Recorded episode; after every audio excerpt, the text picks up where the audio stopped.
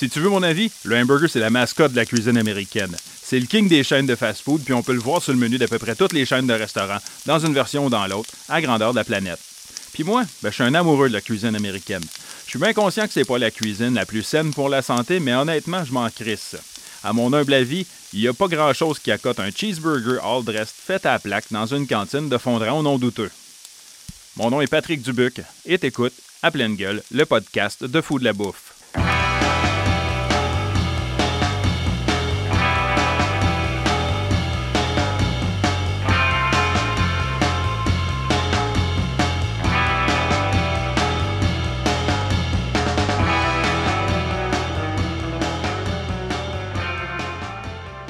Écoute, c'est pas mêlant. En 2009, je suis allé jusqu'à faire 2500 km à déjeuner, dîner et souper dans des restaurants américains en suivant les traces d'un de mes celebrity chefs préférés, Guy Fieri, pour finalement avoir la chance de goûter au Triple D Burger.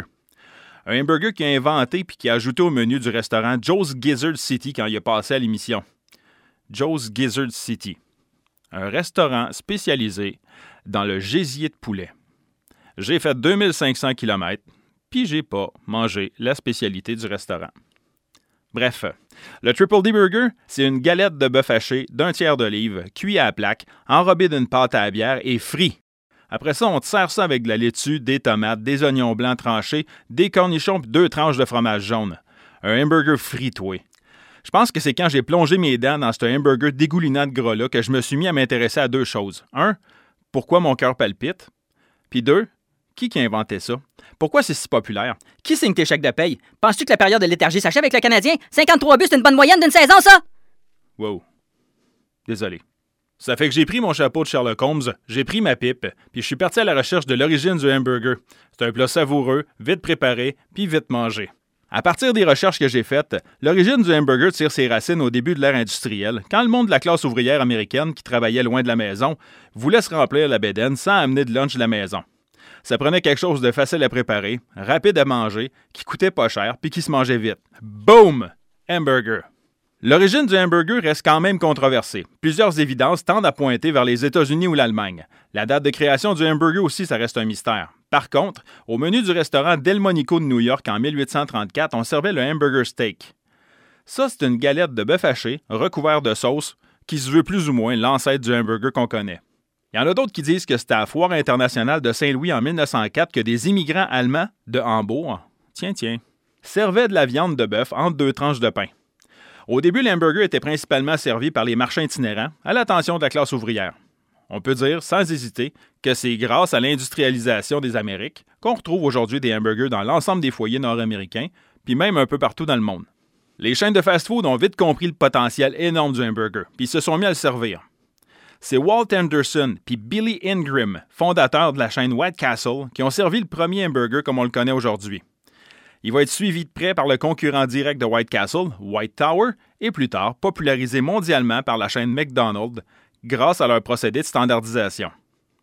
Je suis pas du genre à penser que j'ai la science infuse en ce qui concerne la composition d'un hamburger parfait.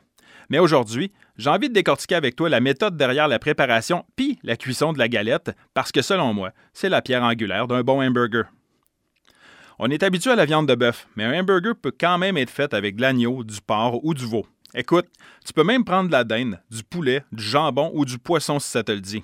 Le hamburger, c'est une toile vierge qui attend juste que tu la transformes en œuvre d'art. Ce qu'il ne faut pas négliger quand on prépare un hamburger, c'est la quantité de gras dans ta viande. Tu fais ce que tu veux, là. Mais si tu veux un hamburger juteux, ajoute pas du bœuf haché maigre, là. Le sweet spot, c'est un ratio 80-20. Ça veut dire 80% de viande pour 20% de gras. Ce qui correspond à peu près à ce qu'on vend à l'épicerie en général. Même à là, des fois, à l'épicerie, c'est encore plus gros que ça. C'est correct. Si tu tiens absolument à consommer de la viande maigre, ajoute un peu de liquide à ta viande pour l'amour du Saint-Ciel.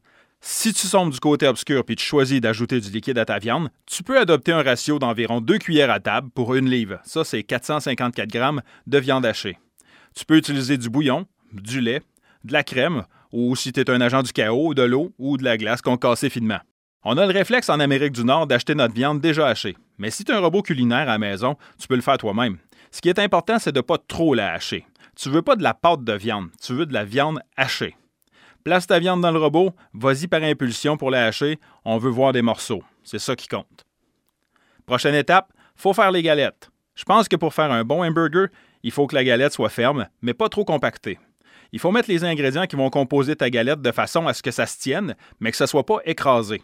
Si ta galette est trop compactée, ça va te donner une galette dure, puis ça, on veut pas ça. Dans une bonne galette, il y a à peu près un tiers de livre de viande. Ça, c'est 154 grammes. Elle est à peu près un pouce plus grand que ton pain. Ça, c'est 2 cm et demi. Puis dans le meilleur des mondes, elle est à peu près 3 quarts de pouce d'épais, ou à peu près 2 cm. Une fois ta galette tapée, tu peux faire avec une cuillère ou avec tes gros doigts un creux au milieu de la boulette. La viande a tendance à gonfler pendant la cuisson, puis si tu suis ce petit truc-là, ça va te donner une galette avec une épaisseur pas mal plus uniforme. Je te suggère de laisser les galettes reposer au frigo à peu près une heure avant ta cuisson. Ça permet aux arômes que tu utilises dans tes galettes de se mélanger, puis ton hamburger va juste être meilleur. Bon, la cuisson à cette heure. Là, tu vas devoir faire des choix. Tu peux faire tes galettes au barbecue, soit au gaz ou au charbon, mais le charbon, ça donne un goût unique à la viande. Tu peux les retirer au four, ou encore les faire à la poêle. Au barbecue, si tu utilises la cuisson au gaz, tu chauffes ton barbecue à 400 degrés Fahrenheit. Ça, c'est 205 degrés Celsius. Puis tu saisis ta viande directement au-dessus de la flamme avant de fermer un élément puis déplacer ta viande du côté où l'élément n'est pas allumé pour faire une cuisson indirecte. Au charbon, même chose. Tu saisis ta viande directement au-dessus du charbon, puis après, tu déplaces tes galettes sur le côté pour terminer la cuisson. Au four, tu places d'abord ta grille à 5 à 7 pouces, ça c'est 15 à 20 cm, de l'élément du haut, puis tu préchauffes ton élément à 400 degrés Fahrenheit, 205 degrés Celsius. Après, place une plaque à pâtisserie recouverte de papier d'aluminium, puis préchauffe-la aussi au four avant de placer tes galettes. Optionnellement, tu peux utiliser une poêle de fonte aussi dans laquelle tu vas avoir mis un petit peu d'huile. Un peu plus touché de mesurer la cuisson parce qu'il n'y a pas un fourneau qui fonctionne de la même façon, mais ici on parle d'une quinzaine de minutes en retournant les galettes à mi-cuisson. Ou si tu as un thermomètre à cuisson, jusqu'à temps que la température interne de ta galette soit de 160 degrés Fahrenheit ou 71 degrés Celsius. Frit à poêle, ben on l'a tout déjà fait.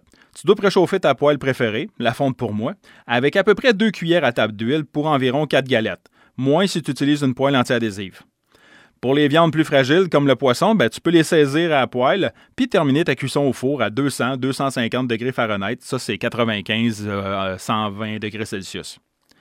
Là, la MAPAC, voudrait que je te dise que ta viande hachée doit toujours être bien cuite, puis tout, puis tout. Mais à part peut-être le poulet, le porc, la dinde, puis le poisson, qui doivent, eux, être bien cuits, évidemment, je pense que tu peux bien faire la cuisson que tu veux à partir du moment où tu connais la fraîcheur de ta viande. Exemple, si tu achètes ta pièce de viande fraîche chez ton boucher local puis tu la haches toi-même au robot, je vois pas de problème à ce que tu fasses un hamburger saignant si c'est ça qui t'allume. Au final, fais ta tête, c'est à toi les oreilles. Règle générale pour la cuisson, fais cuire tes galettes de 3 à 4 minutes de chaque côté pour une viande saignante, 4 à 5 minutes pour une viande médium et 5 à 6 minutes pour une viande bien cuite par côté.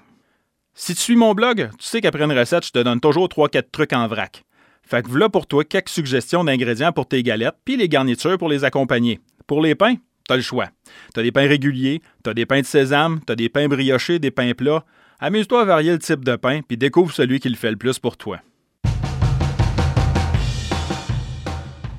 Si tu décides de faire des hamburgers de bœuf ou de veau, j'ai deux suggestions. Premièrement, dans ta galette, tu peux mettre sel et poivre, sauce forte, la base, tu sais. Après ça, tu ça avec une salsa. Écoute bien ça avocat, pamplemousse, papaye, jalapeno, oignon rouge, ail, de l'huile, du jus de lime, coriandre fraîche. Si ça, ça donne pas de saveur à ton burger, man, t'es mort en dedans. Autre suggestion, des oignons, de l'ail, des piments de cayenne, du cumin puis du cheddar dans ta galette, puis après ça, t'accompagnes ça avec une guacamole. Boom.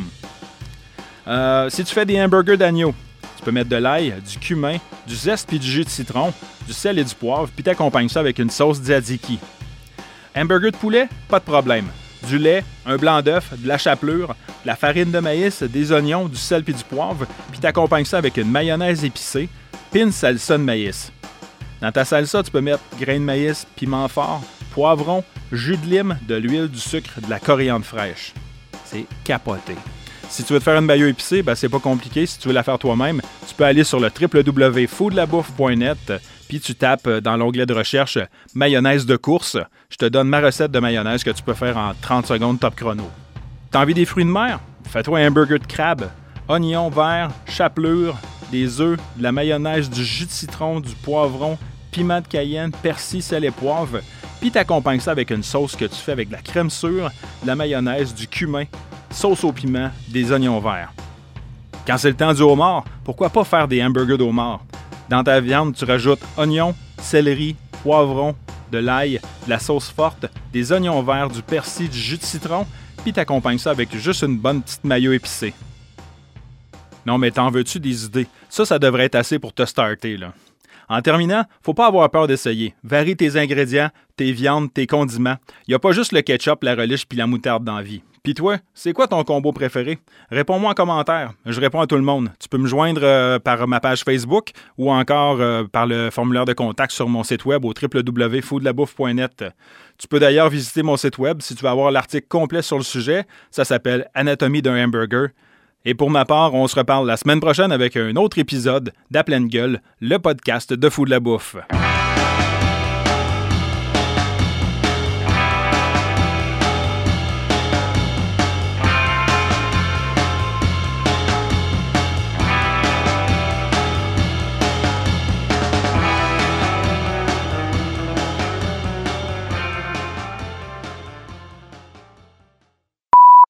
Tu peux mettre du riz sauvage pré-cuit, des oignons verts, de l'ail, du thym, de la crème, de la sauce Worcestershire. Est-ce qu'il l'a dit du premier coup, man? Premier coup, baby!